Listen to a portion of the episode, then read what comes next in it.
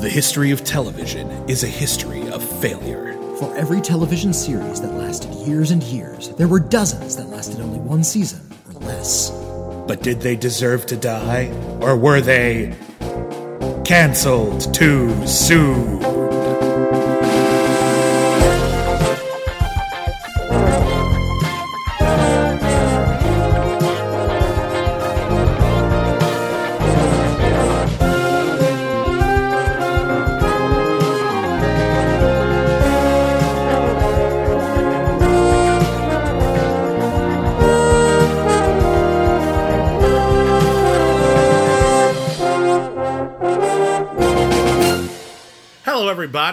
Welcome back to Cancelled Too Soon, the podcast where we review television series that lasted only one season or less. My name is William Bibiani. I'm a film critic. Everybody calls me Bibbs. Hi ho, this is Whitney Seibold, uh, and I write for IGN. And people don't have a cool nickname for me. I'm simply Whitney.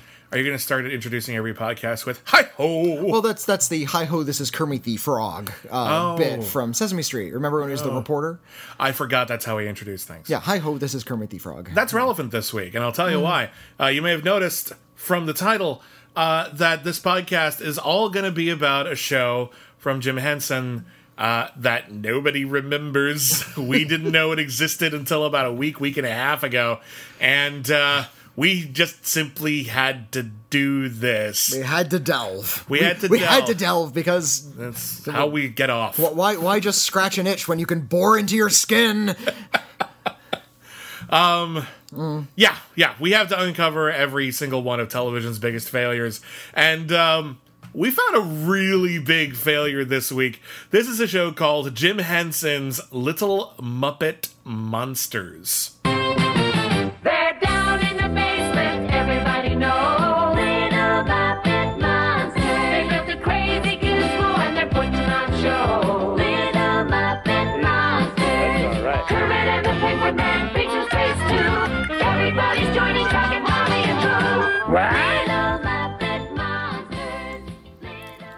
Uh, Little Muppet Monsters uh, was an adjunct to Muppet Babies. Yeah, Muppet Babies began actually as a bit in Muppets Take Manhattan. That's right. There was a flashback, uh, '50s doo-wop song, imagined by Miss Piggy, Yep. Uh, where the Muppets were all reimagined as sort of cute little baby chibi versions of themselves in a nursery. Yeah, and the Muppets Take Manhattan, in many respects, it's kind of a remake of the Muppet movie. It's basically about how the Muppets are all young and bright eyed and want to put on a show, except in the Muppet movie, they wanted to go to Hollywood and become superstars. And in Muppets Take Manhattan, they wanted to go to Broadway. And it was kind of a throwback to all the old, like Fred Astaire, Ginger Rogers, 42nd Street, let's put on a show kind of musicals. Uh, really great movie. It's actually the first Muppet movie I ever saw. I'm still deeply in love with it. It's probably uh, outside of Muppet Christmas Carol my favorite overall. It, it's it's one of the better ones. Uh, it's really good. the Muppet movie is very good. Yeah, oh, it's great. Great Muppet Caper isn't. Uh, There's good bits. there's there's, there's, good there's bits. funny bits in Great Muppet Yeah. Caper. Overall, it's just sort of this big sloppy mess. Yeah. Um, yeah, I like the Muppets Take Manhattan. Uh, I do like the Muppet Christmas Carol. I. I, I really love Muppet Treasure Island. Yeah. Uh, that's that one's always dear to me. Um, Muppets from Space is fine. it's all right. There's good again good bits. Like everything with Pepe the Prawn, aces. Uh, yeah, yeah. aces. Just the movie itself was kind of shabby. Muppet Wizard of Oz is not good. Never seen um, James Bobin's The Muppets is good. Great. Uh, I would go so far as great. I think that's a great movie. Muppets Again, or no, Muppets Most Wanted. which is supposed to be called Muppets Again, and the the opening credits is about how the song the movie is called Muppets Again. Mm. But I guess marketing decided to change it, so now the song doesn't make any sense. And Muppets Thanks. Most, Muppets Most Wanted is about as good as The Great Muppet Caper. I would say it's a little bit. It's at least more consistently funny than the Great. I guess Muppet so. Caper. Um, Danny Trejo playing himself is a good bit. it's a funny bit. Mm. Um, anyway, we're both Muppet fans, so it was weird when we found out that we didn't know this. So. Uh, the Muppet Babies started off as this sort of flashback sequence in um, Muppets Take Manhattan, where it was. Whereas we learned in the Muppet movie how the Muppets met each other. In Muppets Take Manhattan, their origin was that they all grew up together, and we saw them as babies, and they were very cute. And they decided to turn that into an animated television series, not with puppets, but animated. This show, if you weren't around when this show was on, was huge. It, it was inexplicably huge. It's it's not that good a show. no, in fact, uh, can I take a minute just to dump all over Muppet Babies because Sure. I, I Muppet Babies is one of those things where it's dangerous to go back. Like keep it cherished in your childhood memories. Don't Mm-hmm. Yeah. go. Don't, Don't, go back do more and- than watch a quick clip on YouTube. Just Yeah, don't. just, they uh, does not hold up. Now it, it was kind of fun and media savvy for a second because they would like incorporate clips from old movies and mm-hmm. sometimes even pop movies that they had the rights to. They did And actually have like a Muppet Star. Wars where they would like mm-hmm. revisit Star Wars and they would use actual footage from Star Wars Yeah, but they would in the episode. They would superimpose the Muppets, which were this is a fully animated show, mm-hmm. over the the film footage, and those bits mm. were kind of fun, Pretty novel. But it was also just like a lot of cartoons, like little kid marketed types of cartoons in the Yeah. 1980s. Unbelievably cloying. Hmm. Uh, it got a lot of mileage from just sort of cute and not funny, not energetic, not interesting, just cute. Yeah. And the voice actors they got were good enough to sort of emulate the Muppet voices. Well, they would but sound like like the Muppets when they were little kids, so they wouldn't sound exactly Yeah. the same. That made sense.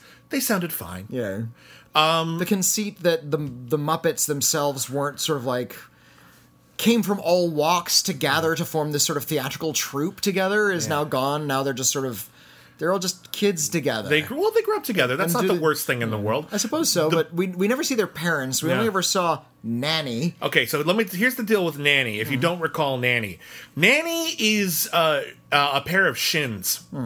We never see her above the like from the knee upward. It's only below the knee, and she's wearing shoes. She's wearing green striped socks, Yeah, and she is the voice. Basically, she only exists to say, "Hey, stop the episode," and they're like, "Okay, Nanny," and then that's that. Like, "Hey, you're having fun." No. And then Yeah. they stopped that. And she was reasonably nice. I'm not saying that she was like a stern taskmaster, but she was just kind of the person who would put a stop to the shenanigans. yeah.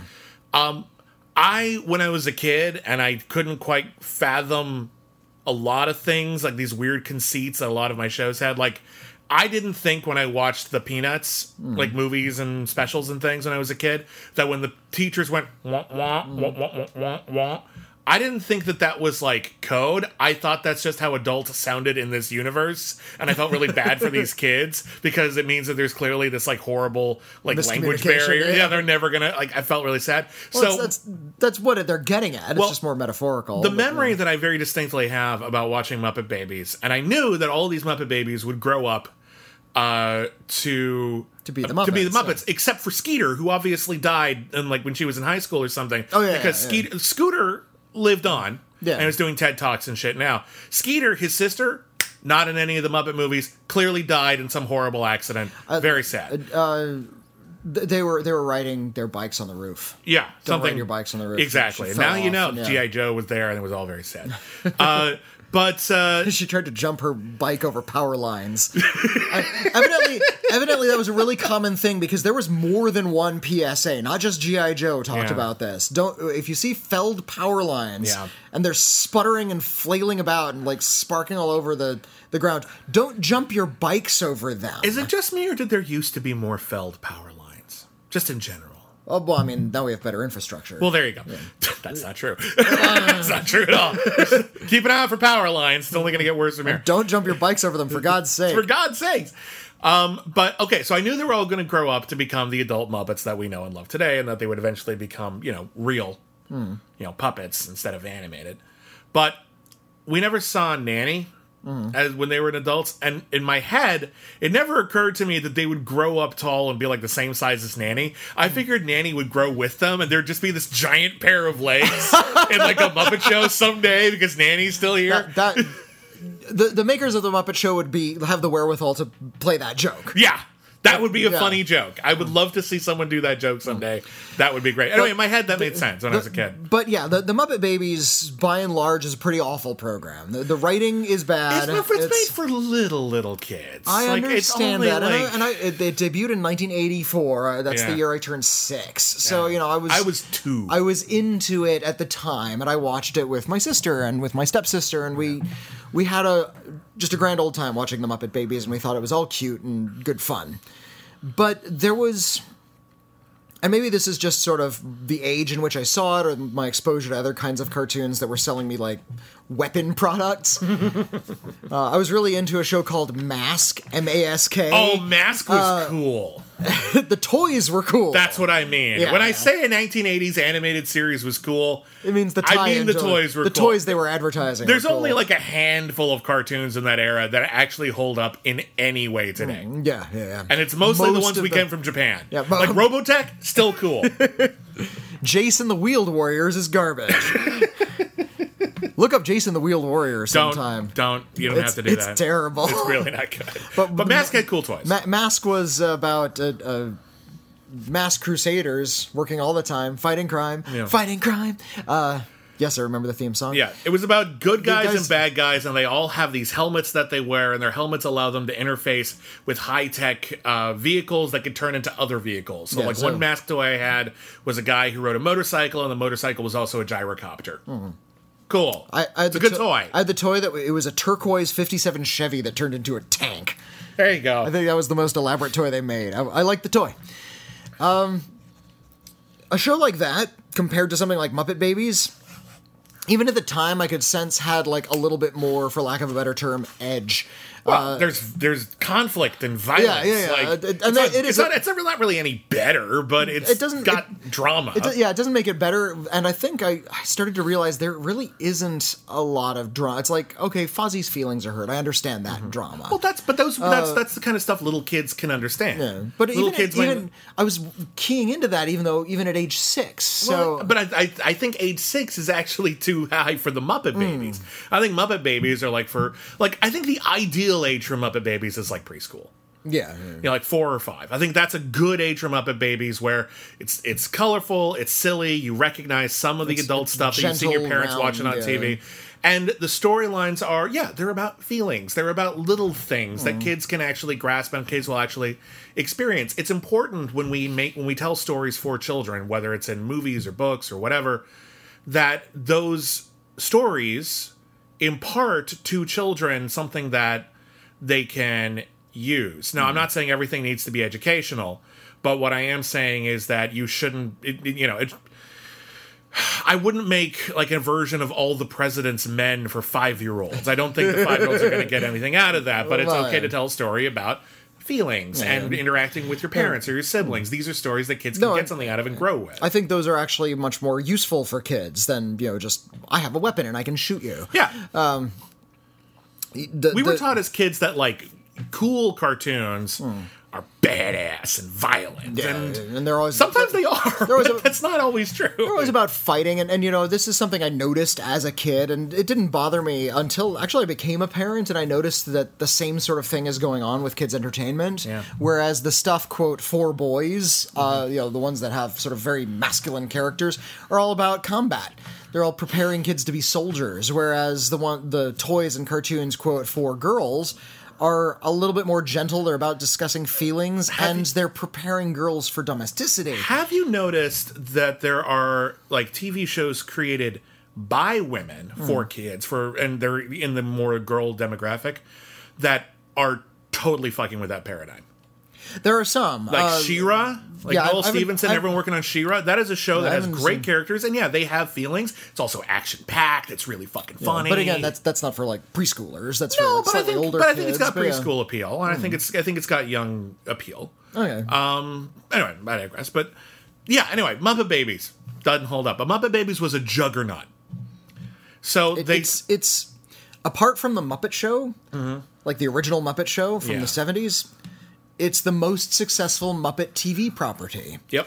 Uh, and in fact, Little Muppet Monsters is one of, as it turns out, many many failed Muppet TV projects. Yeah. they have not been able to get the Muppets to stick, but twice. Yeah, It's kind of odd. There was another like Muppet show that had like two seasons, but even that wasn't a big hit. And even when they're good, one of the first shows we did on Cancel Too Soon was The Muppets, like their hmm. version of The Office. It had a rocky start, but by halfway through season one, that show was good. Yeah, it gelled around halfway through the first se- it- after everybody had given up. That's when Yeah, well, they really changed good, yeah. showrunners. They found their voice again. It started feeling a little bit more like the Muppets that we knew and loved, Hmm. while still having its own vibe. It was by the end, like there were episodes of that show they could never have done in any other medium, but they felt like the Muppets. They, Mm-hmm. Yeah, it was a really good show, and if you get a chance to rewatch that, like the first six episodes, eh, there's good stuff in there, but it's not great. By the end of the season, it's awesome. Yeah, And it's really, really good. So, that was that's a real bummer. it's good, but it failed. Um, yeah, yeah. There was Muppets Tonight, which was uh, I didn't really watch. I, I watched it. I liked it. Okay. That, that was the introduction in, introduction of uh, Pepe, and I thought Pepe came from Muppets from Space. No, I, the show came first. Oh, okay. Yeah, I think Muppets Tonight came before Muppets because Muppets from Space was ninety nine, Ish. and Muppets Tonight was like ninety six. Oh, okay, fair enough. So yeah, um, there was the Jim Henson Hour from the late '80s, which nobody remembers. I have no memory of that. Uh, there's a new Muppet Babies cartoon on now. They've introduced a new character with like a CG Muppet Yeah, it's Babies. a CG Muppet I haven't Babies. I haven't seen that. I don't know how successful that is. Um, there was uh, what was it, Dog Police or Dog Patrol? Yeah, they did a dog thing. Um, Yeah, there was the dog one. There was Yeah. the Storyteller, which is amazing, but yeah, also lasted like six episodes. Yeah, Storyteller Uh, was gorgeous. Well, Fraggle Rock was a hit, but that really wasn't Muppets. But it was Uh, Jim but- Henson. But, well, I guess we include that. Fraggle Rock was quite successful. Was a hit as well. Yeah, So I um, guess the three Muppet shows of of like about a dozen Yeah. were, were the successful ones. yeah, but um, so the Muppet Babies was a giant smash, and so they said, "Hey, everyone's watching these Muppet Babies. What else you got, Jim Henson? Let's bring something out in 1985, like real fast."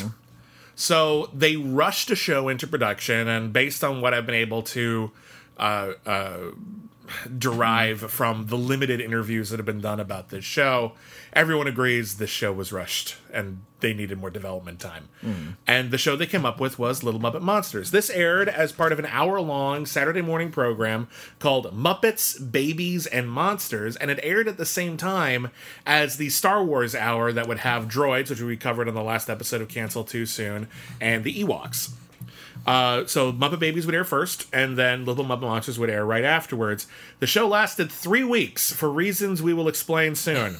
uh, it ran from September 14th through September 28th, 1985 on CBS. It was created by Jim Henson and Jeffrey Scott, who helped develop Muppet Babies and worked a lot in television. that worked on Pac-Man Yeah, and everything. yeah. The big... Wor- worked on Pac Man. Don't bring that up. Jeez. The thing that actually Speaking of popped bad out... '80s cartoons. When I looked at his IMDb page, the thing that popped out was he also wrote Star Chaser: The Legend of Orin, hmm. which is a very it's a very PG thirteen. Lo- low budget sci-fi adventure thing. Yeah, it was a, it was a feature film. It was an animated feature film, and it dealt with a lot of really dark themes. Like hmm. there were like pleasure bots that could only be reprogrammed like through their butt. It's actually really misogynistic and gross at that part. Um, but the the main gist of it is like human beings have long since like generations. No one remembers what happened, but have since been enslaved by aliens, and uh, they've been living underground like mining things for evil aliens and one kid escapes with a magic sword and teams up with a really obvious Oh, Solo type in a spaceship. getting weird. It's been a long time since I've seen it. I'm getting flashbacks. I went through like a phase a couple of years ago when I wanted to watch like a bunch of like the adult themed animated movies from the 80s that have largely been forgotten. Like Stuff that's like light years and or Rock and Rule was rock and I, roll. rock yeah. and roll. Like Wizards, I think is holds up pretty well. But I think rewatching Wizards when that came out on Blu-ray uh, was the thing that made me go, yeah, there was a lot of shit that I vaguely remember. And I rewatched Star Chase and Legend of Orin. It kind of sucks, but it is, but it is interesting because you know American movies weren't really making a lot of films like that. Hmm. So it's just it's a little more mature and adult, and it just really sticks out in Jeffrey Scott's uh, uh, oeuvre. Take a drink. Um, so the concept of Little Muppet Monsters. First off, uh, this is not an animated series. This is a live action series with animated sketches. And the idea is the Muppets, the adult Muppets, not the Muppet Babies. The adult Muppets They live in a, an apartment building together. yeah, a big apartment building. Kermit lives on the top floor. We find out that Dr. Teeth and Electric Mayhem live on like the first floor. Presumably, other Muppets live elsewhere, but we never had a chance to see them. Uh, and in the basement is where the Muppet Outcasts live. And the first thing you see is Scooter basically throwing three monsters who I guess are squatting like in the basement. It just says, "Don't make any waves, otherwise I'll get in trouble." Well, I I got the impression that they're the children of some of the Muppets. Like they're t- referring to Scooter like in this sort of parental sort of way, but they're little kids. Is the point? I thought he was like their landlord, and he was just letting them like stay in the basement as like a favor. So yeah, Sco- Scooter has banished children to the basement, Uh, where where they start tinkering with dangerous electric electrical appliances. Uh huh. And over the course of the first episode, uh, at the beginning of the very first episode, in Yeah. fact, they discover that they can harness a television signal, Uh-huh. film from the basement, and broadcast to the TVs in the building, which the Muppets are watching. Meanwhile, they also get a whole bunch of random television shows that they have no idea why they're being made or who's making them. Also, the television signal seems to be coming from a dryer It's- or possibly a furnace. It's it's a It's not a TV. It's a tire. There's like a, a there's a dryer and yeah, like an old car tire that they've Yeah. set up and have like a little th- it's like channeled through the Yeah. the middle of the tire. So it's about a monstrous mutant children living in a basement, Mm-hmm. tinkering with dangerous electric garbage. yeah. And broadcasting shows in the middle of the night to stoned Muppets. Yeah, specifically Dr. Teeth. Dr. They're the only ones we see watching it. This is an unsavory idea. This is- I love it.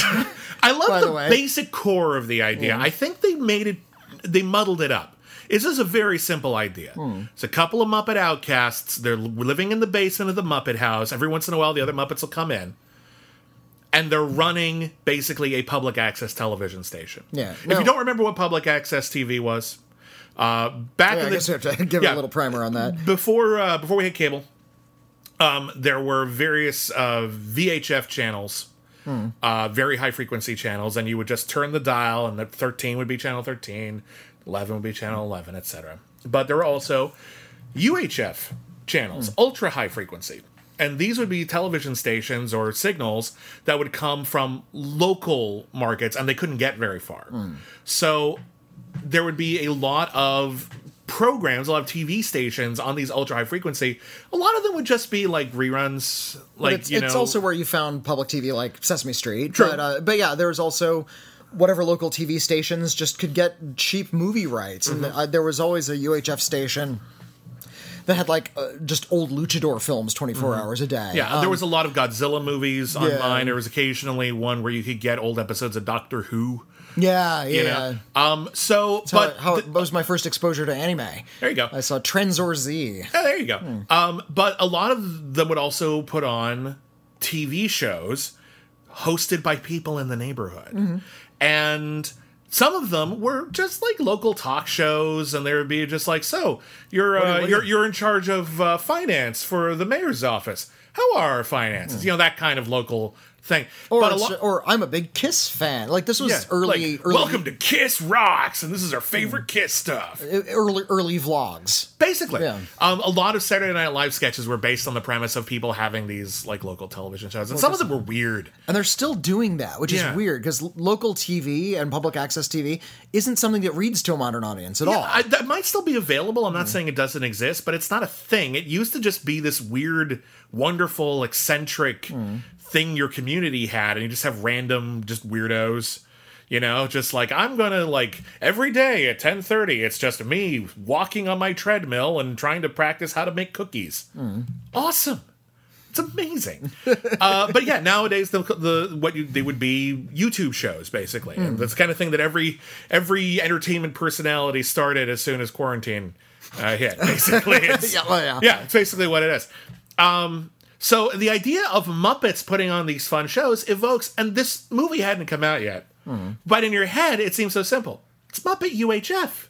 The Yeah. Weird Al Yankovic movie, where Weird Al Yankovic inher- like inherited, or his uncle inherited, and he's running No, uh, he- a, he- a, a UHF TV station, and he just makes a bunch of weird shows, and they're popular. Uh, He he won it in a poker tournament, but uh, Oh, sorry. Sorry, I, I'm going to correct you on a movie I've seen like a couple dozen times. no, no, no. Uh, I, I love that movie too. I was oversimplifying Yeah, it. You're but- right. That is true. uh, but UHF didn't come out till '89. This was 1985, so Yeah. it kind of was beating them to the punch in a lot of ways. True, but my point So- is the basic concept is really simple. They're running a TV station. Well, they made it weird. They made it oddly complicated. They're not just making a TV station. They're not using cameras or anything. Mm. They've got a magic tire. And they didn't even they a magic device and the the the, the adult Muppets appear to be like they know exactly what's going on and appear to be contributing to the show as it's going on. like Fozzie hosts a segment, Gonzo hosts a segment, And Kermit a- writes a segment. Yeah. And okay, that's cute, Mm-hmm. But it's fucking magic and shit. And sometimes it's like they're professionally done, but a lot of the wraparound sequences with the live action puppets are about them, you know, doing it all like with like costumes they find and whatever they find in the basement.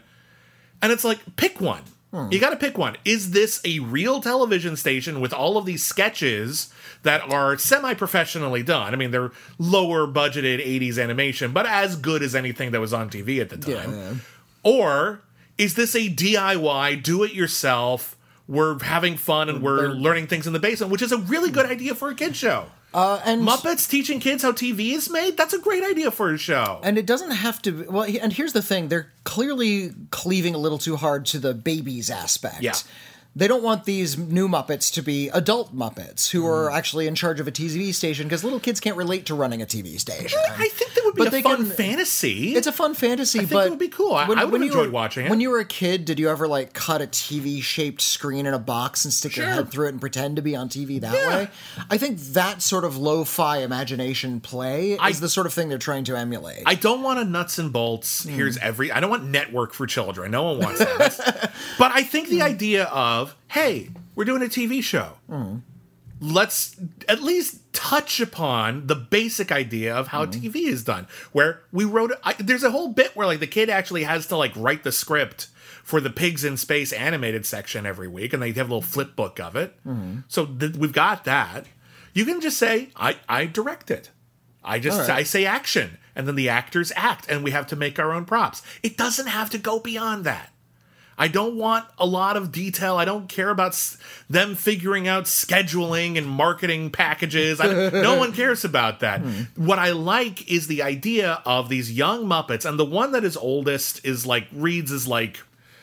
I don't know, Josh Brolin in Goonies. He's older than everyone else, but he's not He's- actually old. He's not not m- much older than he's the other like. Yeah, 15 there's- like if i were to give give him like a every Oh, wow. so there, there's there's three muppets who are the main stars in this. There's tug monster. He's the oldest one. Hmm. and yeah he's the one who i would say is like a sophomore in high school.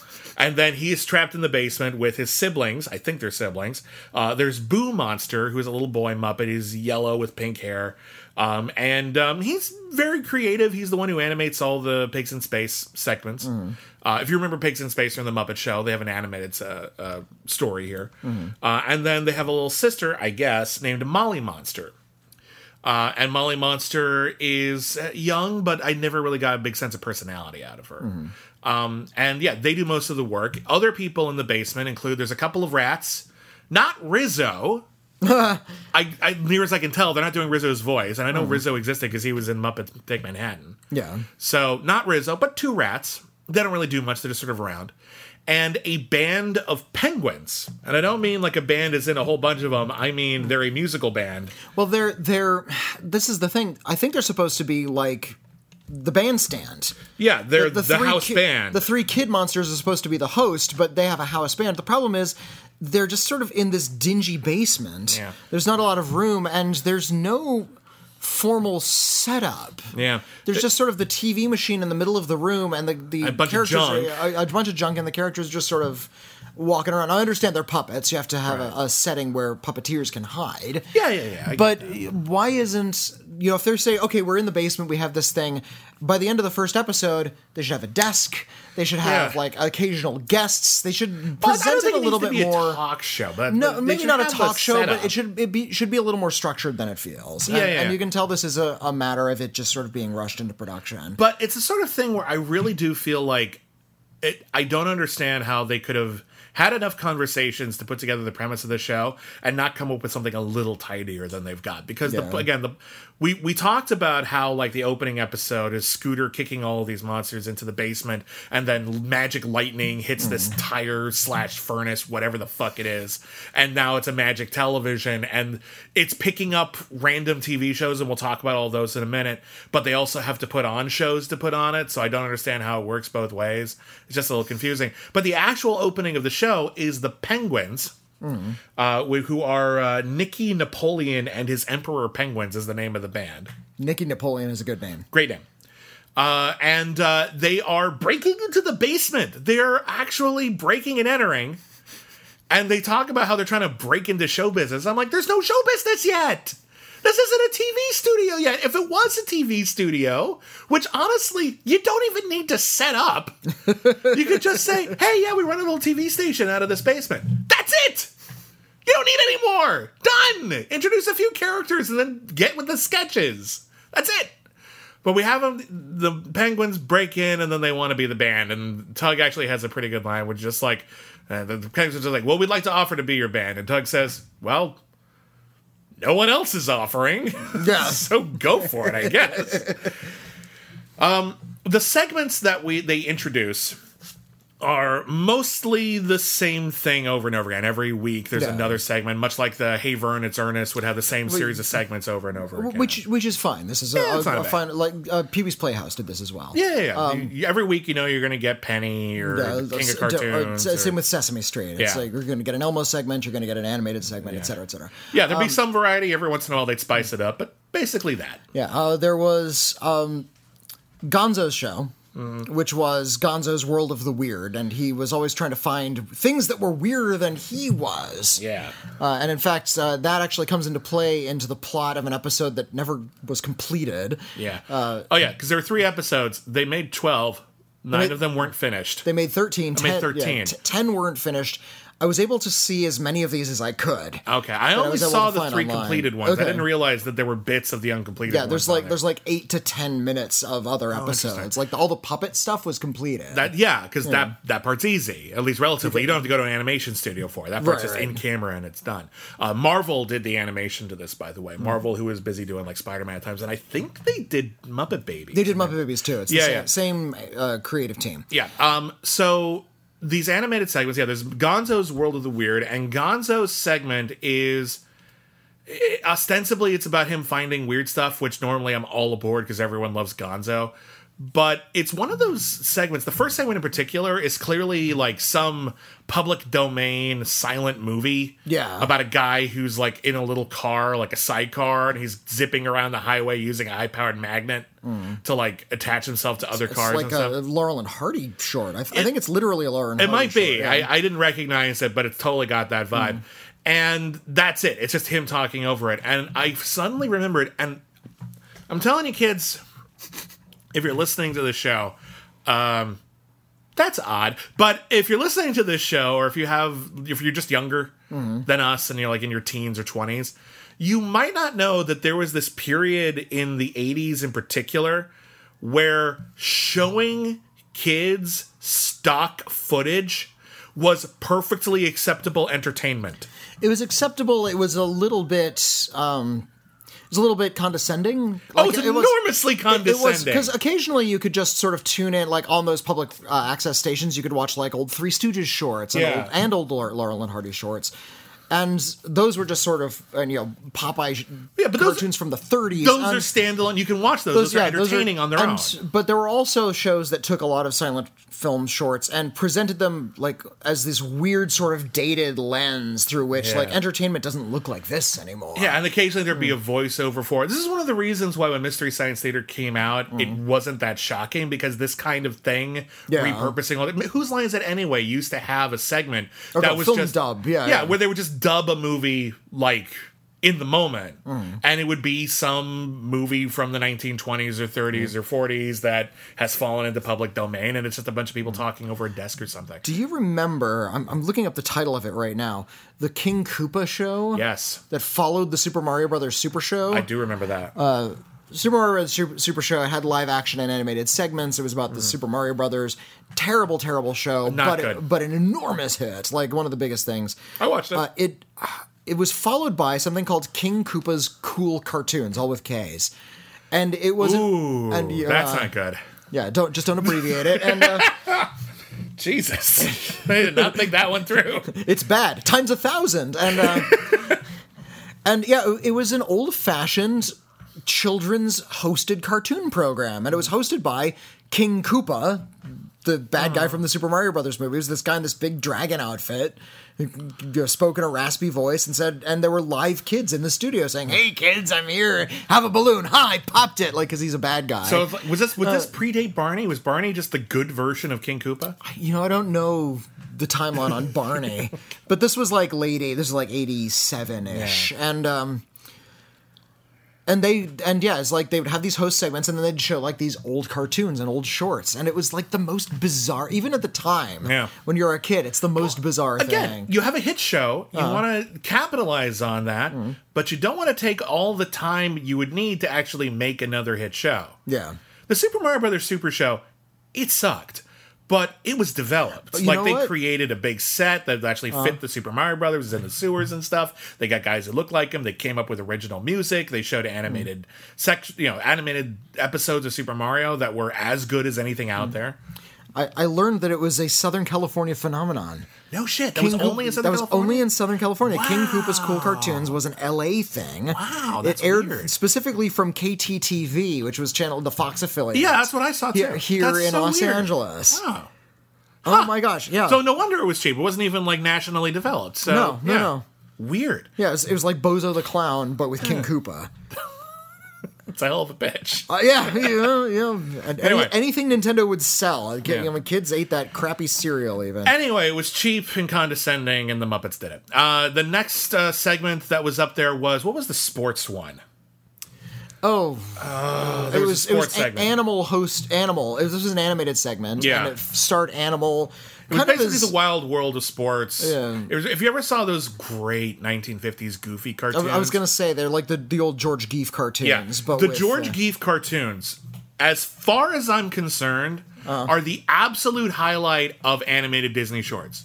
absolutely Never um, got much. There are individual like stuff like standalones like that the are old better. Mill is really good, but yeah, yeah, uh, yeah. But that's a standalone thing. I'm talking about like just Goofy's shorts in that era Hmm. are unsurpassed. And there was all these slice of life type stuff. Hmm.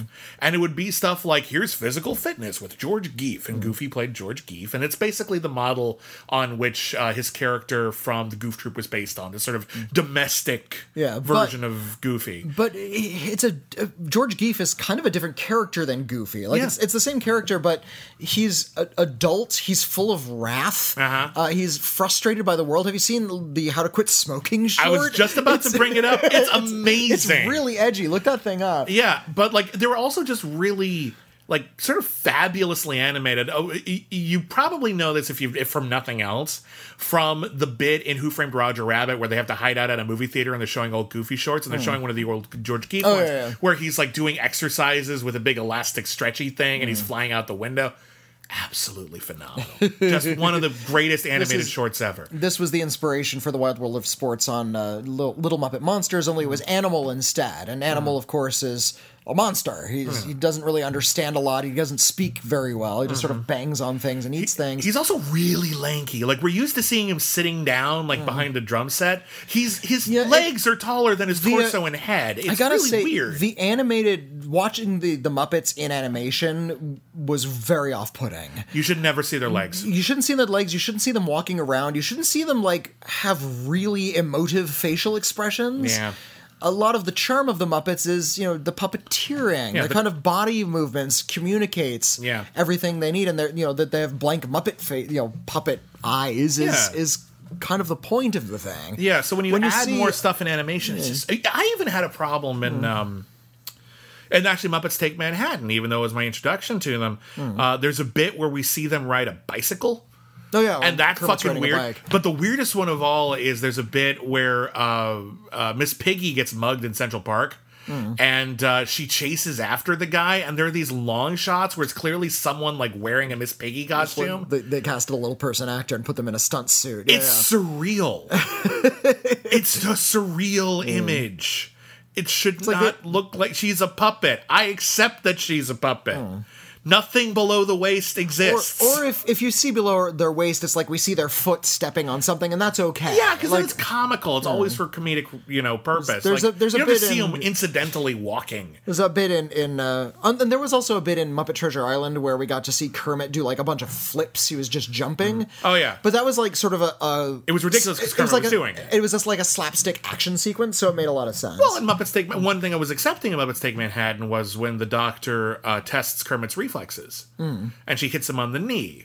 That's charming. yeah, yeah. Just a Because little we're, we're finally seeing a, leg. Yeah, but the more human they get, the Hmm. more repellent they become, and they stop being charming, and they So start got- to become just weird and off-putting. Yeah, so we got to see Animal in that segment. Uh, Yeah, and and it's him. Um, what was he's doing gymnastics in that one? What's he doing in that one? the first one. I think is the tennis. Yeah, I think he's trying to do tennis. Oh no, he, then- he has no. a tennis racket, and they're trying to teach him about something else. So he has yeah. to eat the tennis. No, I think it's just racket. Or something. Yeah. And then and then uh, and he takes. There's no animal segment in the second episode, but in the third episode, uh, Actually, a pretty funny bit. Yeah, it's Uh, going with baseball, and there's like, here's how to play baseball. Well, first go to home plate. And So- Animal, who was at the baseball diamond, was like, oh no. And he runs home and gets a plate. Yeah, he's at home with a plate. Yeah. Now, now you have to throw a ball at a pitcher, so he gets a pitcher out of the cupboard, puts it down, and throws a meatball. I was like, this is weird, but okay. It's a it's a kid joke. I can Yeah. get behind this. It's a bit. It's a and it, genuine and, bit. it, and it plays and it continues to grow and, it- get more chaotic. It's, yeah. it's well done as a bit. one of the highlights of the animated segments uh, in here. Uh, and the the big one, this one is a two parter in every single episode, is they do pigs in space. And if you remember the Muppet Show, they did this sort of parody of sci-fi TV and movies, mostly of stuff like Star Trek and Star Wars, called Pigs, in, Space, and it was delightful. Pigs in, Always funny. Pigs in Space was, yeah, it was a good bit. Um, Miss Piggy was Miss Piggy. yeah. I forgot the name of the captain. Brave, Oh, it was, uh, it was like- True Heart or something. No, Uh, it was um. Oh, Link, was- Link, Link Hogthrob. Yeah, was Link it. Hogthrob was the captain, and he was yeah this sort of like more Flash Gordon than Captain Kirk. And then there was also uh, Doctor Strangepork. Yeah.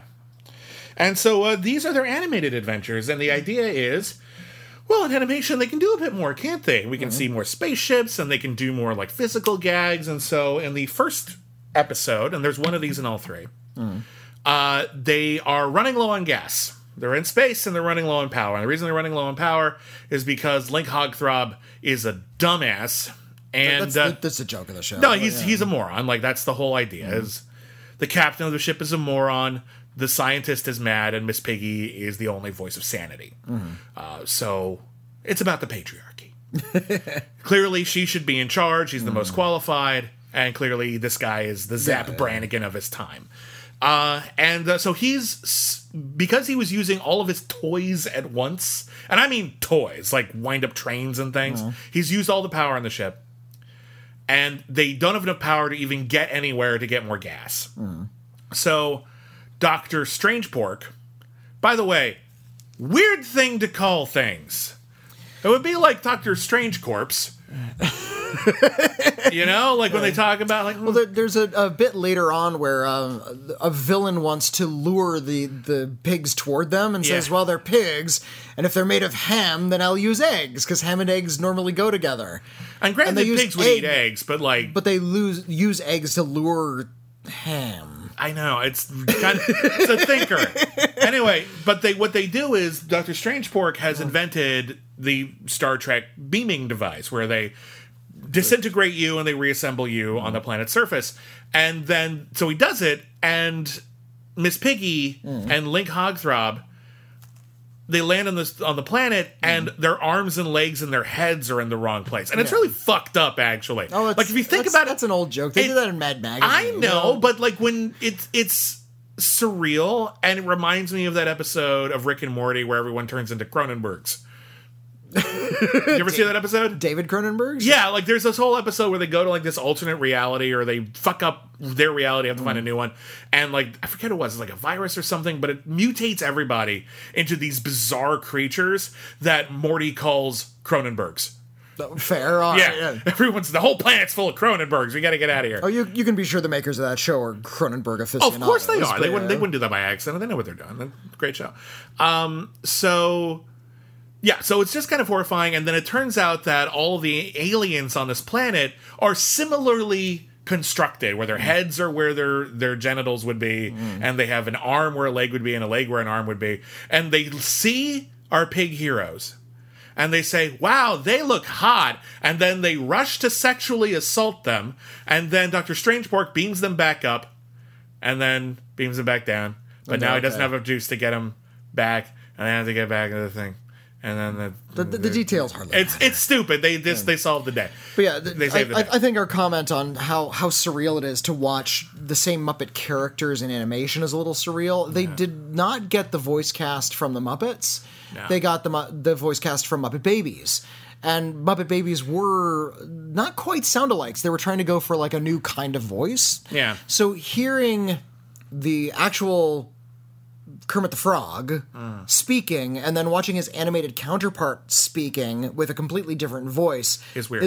is really off-putting. Speaking of Kermit the Frog, he writes Kermit's Mystery, Kermit the Frog's Mysteries. Yeah, I would think it's like uh, Detective Kermit Mysteries. uh, No, no, it was uh, Kermit the Frog PI. It wasn't Detective Kermit. Kermit. Hold on, I'm gonna look this up. Yeah, uh, the point is uh, the the animated segments were about how uh, Kermit and Fozzie were a mystery solving duo. Kermit the Frog Private Eye. That Kermit was the the. Frog Private, Eye. Okay.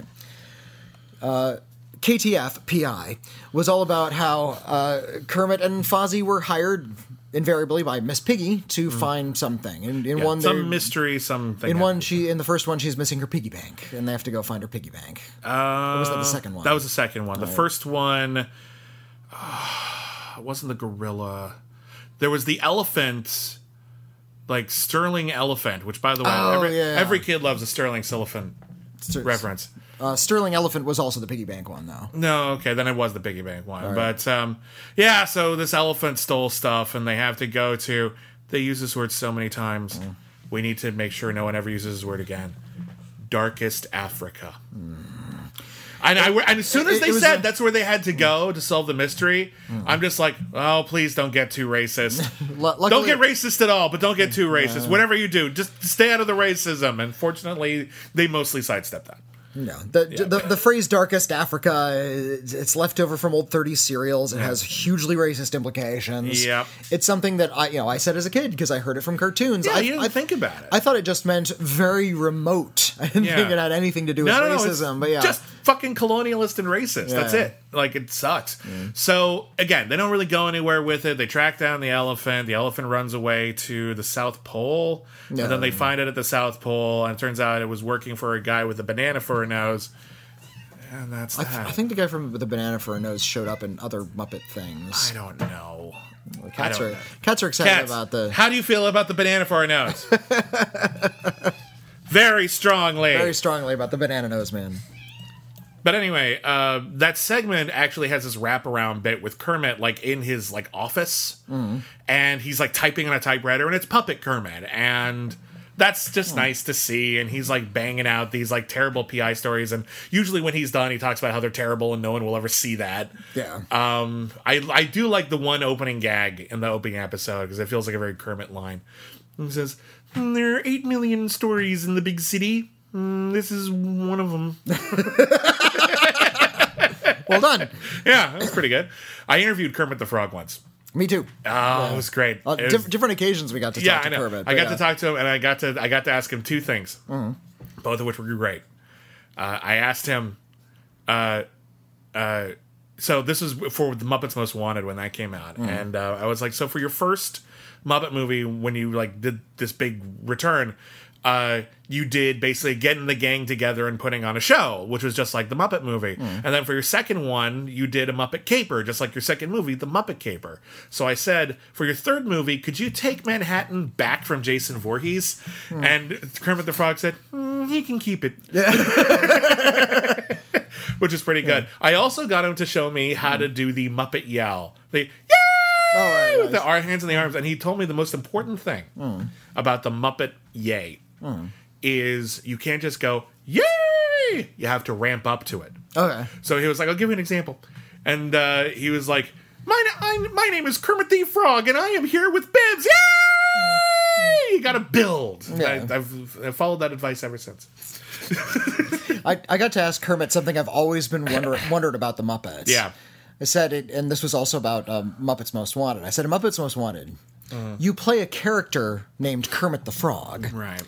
How much of that Kermit the Frog is you? And how much is like a construct? Like how much of that? Where's the divide? How how authentic is the Kermit the Frog we see in the movie versus the person I'm talking to right now? Uh-huh. And Kermit was like, "It's a good question."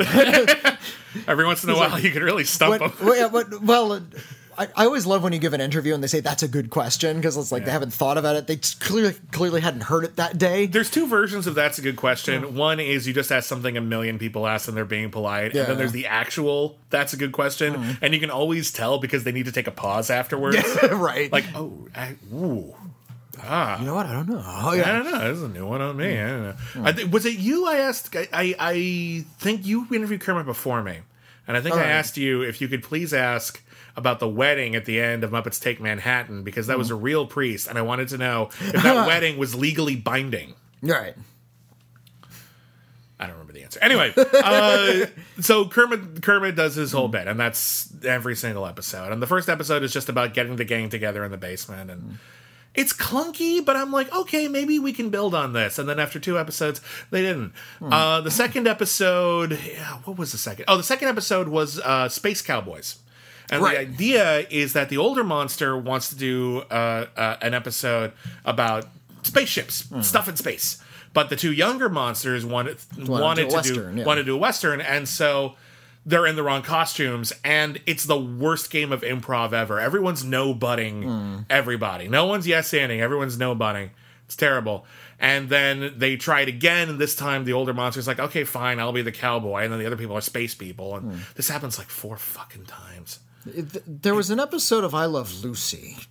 That There were many episodes rip- of I Love that, Lucy. that they're clearly ripping off for this one. Oh yeah, which one? There's the bit where um, they they were it was Fred and Ethel and Lucy and were coming up with some sort of uh, like play like a scene they were going to put on on television like they were uh, Uh-huh. uh, able to go on the show and Ricky was like late to the party so he wasn't really sure he wasn't getting the notes and the, yeah, they came up with some sort of you know tale of you know mismatched couple, and the parents dis- disagree, and they said that they were going to carry, they were going to set it on. Uh, uh, like a, a, a Cuban farm of some kind, like it was going to be, and they were all using these like horrible pigeon accents that, of course, Ricky found very offensive.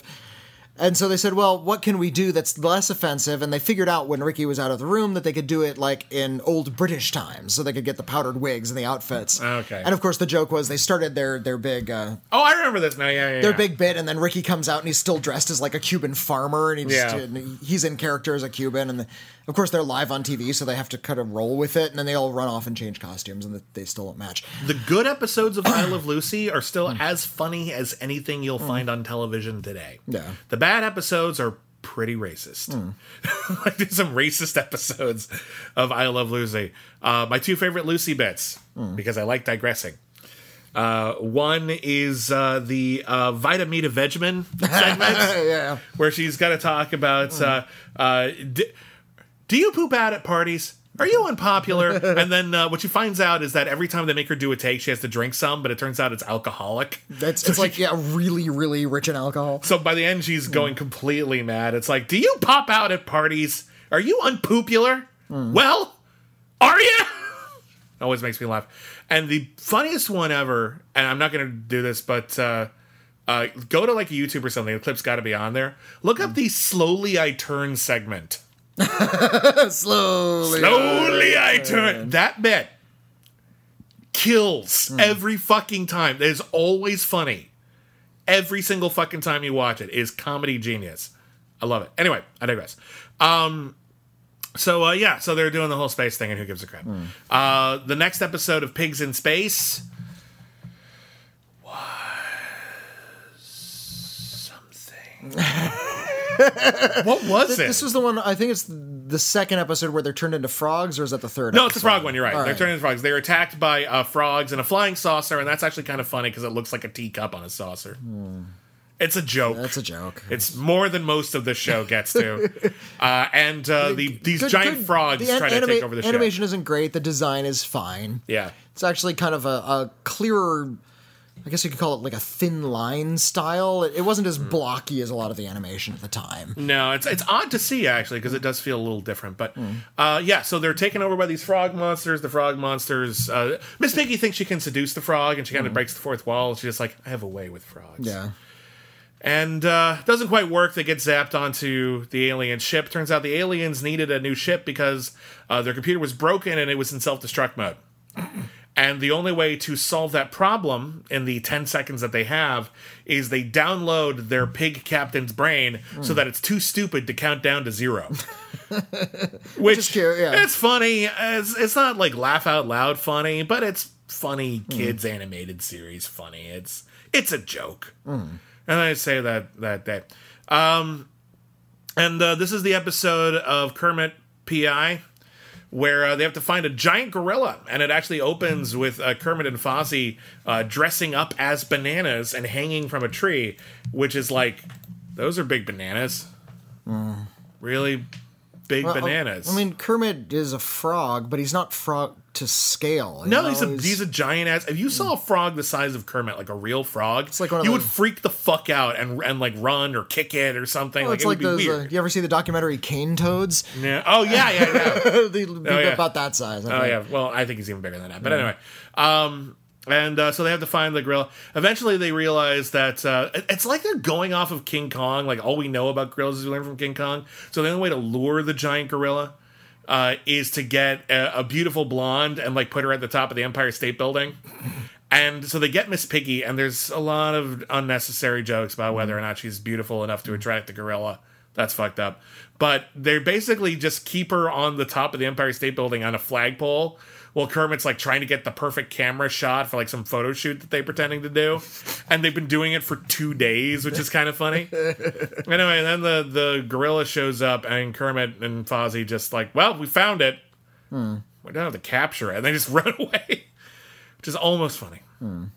And then the last episode that was completed, uh, the wraparound segment is the monsters are all going through a box of costumes in the basement, trying to come up with ideas for shows. And they find the Necronomicon. Kinda. Uh, a couple of them find explorer type stuff. They want to do like an Indiana Jones kind of adventure, but they don't have enough explorer stuff for everybody. So, uh, Boo, the middle monster, the middle, you know, middle child, uh, is like told, "Well, just make do. Here, here's a, uh book of magic spells and a wizard hat. Make do."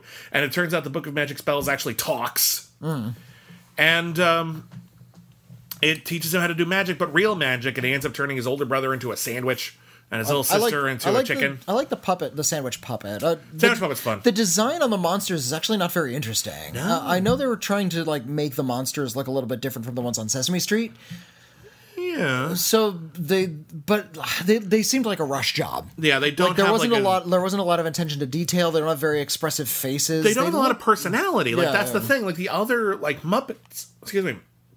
The other Muppets have personality that comes out through their design Hmm. In a lot of ways. Um, Well, look at Doctor Teeth. You know, Yeah. he's, he's got an expression already. yeah. These characters don't have expressions. Like one of them looks a little grumpy, but that's kind of it. Uh, look at look. Uh, Miss Piggy is another good example. She has fabulous hair, Hmm. but her actual like body type is actually really tough because she she does karate and she, she kicks ass. So like she, it's a distinct Hmm. visual mold. Fozzie is very tall, but he's got like the got wacky a- be- neck, the necktie and the squashed hat, like a silent comedian.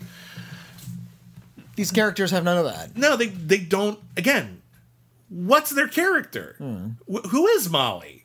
I don't know. Like minions have more personality than these guys. They do. Yeah. It's terrible. Like it's not. That's not good design. And again, it's a rush job. But seriously, give them something. I don't care what it is. One of them's the funny one. One of them's the serious nerdy one, and, Hmm. one's the, the other one's innocent, and the other one's like a like a tough guy or something like that. He thinks he's all tough. He thinks he's like a, a Fonzie type greaser. That's more than they got. Pick anything. anyway, the kid learns magic and he actually turns everyone into stuff. Um, this is the one episode where they actually do something that I've been craving for two episodes. Okay. Because every time they go to a pigs in space segment, and there are two segments per episode, because they like do a cliffhanger in the middle. every time they do a pigs in space segment, they don't say pigs in space. You're supposed to do that. Mm-hmm. That's the rule. It's the only thing I remember from a lot of those old sketches. What the fuck? Like so the so the book, which magically does the pigs in space episode, mm-hmm. at least declares the pigs in space. The pigs in space. Thank God. All right, it was weird. It was the elephant in the room. It was like if it, it, I love that, that that's your that they don't actually like announce giving the me, title. it was giving me hives. It's like Roger Rabbit with the shave and the haircut bit. Like it's just Hmm. say pigs in. Speaking of which, Sergio, get off the counter. There. Speaking of pigs in space. For everybody who lives for me to say that, I mean it this time. Uh, Sergio, th- come on, buddy. this one kind of started to get at something, uh, and that is the chaos of this show. Yeah. Um, before the chaos didn't seem like it was intentional, like they were just sort of slapping things together as they went. Yeah. and there can be a charm to that if if there's enough. Character. Uh, verve to it. You can tell that the char- the creators of the show are really into that, and they Yeah. just have so many ideas that they're just tripping over each other to put stuff on the screen Right. Um, feel the way about like the, the team that put together something like Freakazoid. It's like this doesn't make any sense, but we love it that way. Yeah, yeah. They're they're so passionate about it. It doesn't matter that it doesn't make sense. Like I, I'm the network censor, and there's like eight chainsaws on the wall behind her. Why are they there? Because that's hilarious. That's why. Because they're cutting things out of the show. Yeah, yeah. Yeah. But like That first season of Freakazoid is amazing. fucking brilliant. Every single episode of fucking treasure. But like, yeah, this just feels like it doesn't feel like chaos from people who love chaos. It feels like accidental chaos, like we fucked but up. but I feel like this third episode, the, it started to feel like the chaos. Like they started throwing more and more characters on screen, and they Mm-hmm. Yeah, ended and like some of them are turning turning into books, and they're all crammed together, I and they really- start singing a song together, and you realized, oh, okay, so they're they're actually going for something a little bit more like a broken roller coaster. Well, like a little bit more ambitious. Like there's a bit I forget what he does, but like he summons a tiger. And the tiger is actually like a big Muppet, like a not like you know, it's not like Sweetums big, but it's bigger than anything else on screen. And whoever is playing the tiger is really giving a performance. Like the tiger is hunt- predatory and hunting. There's a clip you can find online where uh, Kermit the Frog took over. Um, oh, who did that talk show on on the news? That Larry. Um, Larry Sanders. no, the news. the news. Um, had the glasses. That talk show on the news. You know- John Oliver. No, on like the 80s and 90s. He's too Oh. old now. Steve Allen. No, he looked like Steve Allen though. He had suspenders. Larry King. Larry King. Oh God! All right. Larry King. It's what? It's 9:20 in the evening. I don't I don't perk up until midnight. Uh, anyway, Larry King. Larry King couldn't host his show, or it was all planned bit or something, and Kermit the Frog guest hosted Larry King. All right. and it's adorable and you can see the whole bit and there's a bit where he's actually uh interviewing socks the cat Uh, the the Clinton's cat. yeah, the clinton's cat but they didn't bring an actual cat they made a socks the cat muppet Oh, that's so sweet. it's adorable so, but there's so this, did, did Sock speak? Yeah socks Okay. speak and socks wanted to talk about the various controversies like i did not pee on that rug and that kind of thing um but uh there- little, little blue for kids. I- that's yeah. that's well, it was a it was on like CNN's, Oh, but wow, like yeah. it, and a made that one up, but they. I think they talked about him like punching another cat or something like that, like in a cat, like in a video they released in Oh, that's the White funny. House. Like, see, you, you hit him right there. Uh, but there's this great little bit of acting from whoever was playing Socks, Mm. because Socks was doing that thing that cats sometimes do if they're weaned from their uh, moms too soon, Mm. where they're like pushing on like the bed or something like over and over again, one paw after another, like mushy, mushy. Mm. Yeah, Like, we, know, we, like we call it muffing. Yeah, yeah, yeah. We always call Or, it the or mush. making making muffins. We call yeah. it the mushy, mushy one two. Mushy, mushy, mushy, mushy one. I've, I've heard it referred to as making muffins or making biscuits, and That's we fine started too. calling it muffin. Like you're after need, like they're like they're kneading, Kneading something. dough, like yeah. yeah. but like there'd be a bit where he would get distracted and just start kneading the desk. oh, that's funny. It was so cute. You should good- watch it. You should watch this puppeteering, segment. yeah. It's funny. Um. Anyway, so there's the my point is is that this room is full of Muppet characters and they're putting in some effort. Like they're trying to make them act. yeah, and- clearly a lot of Muppet Muppeteers in the room at the same time, and yeah, they're and they're actually performing, and yeah. and that's all that aired. Uh, Oh well, we, it we should we should go through the last couple of things in the right, episode, well. which is uh, the basic. The end of the episode is the book tells Boo, well, you know, if you want to get really good at something, you have to start at the beginning. You can't just jump to the middle of a book. And I'm like, the episode wasn't about that. You just threw that in at the is- end as some kind now, of bullshit yeah. moral. Um, and then we already talked about um, what was the pigs in space one for this one. We already did the frogs. We had. It was the one with the giant rubber duck. It was oh no, it was the one with the Darth Vader character. Oh yeah, so there's a Who's Darth trying to- Vader yeah, character as a crush. to- we talked about it a little bit. He's Yeah. the one who wants to attract the pigs in space because he's in love with Miss Piggy. There's a something a little bit odd because they're doing an- Muppets in animation, so they they're doing a model of Miss Piggy and they're making mm-hmm. her look like Miss Piggy. She's much more expressive. Now she has like eyebrows and her eyes move, and it's, mm-hmm. it's just really bizarre looking. And she's walking around. When there's a new character, they have to make it look like a Muppet. Yeah. So, like when we saw the Banana Nose guy, it's like he has that sort of same Muppety jaw and big googly eyes. Yeah. That's a little off-putting to me. Yeah, it's weird because you got to think they're either they're either going off of a Muppet that actually exists, where the, the banana nose vaguely sounds familiar. Maybe it's a thing, maybe it's not. But like they got to figure like if this thing is popular, we got to make a Muppet out of it eventually. So we better plan both ways. No. Uh, there's another animal segment in this one, um, and it ends with a Kermit uh, PI sketch.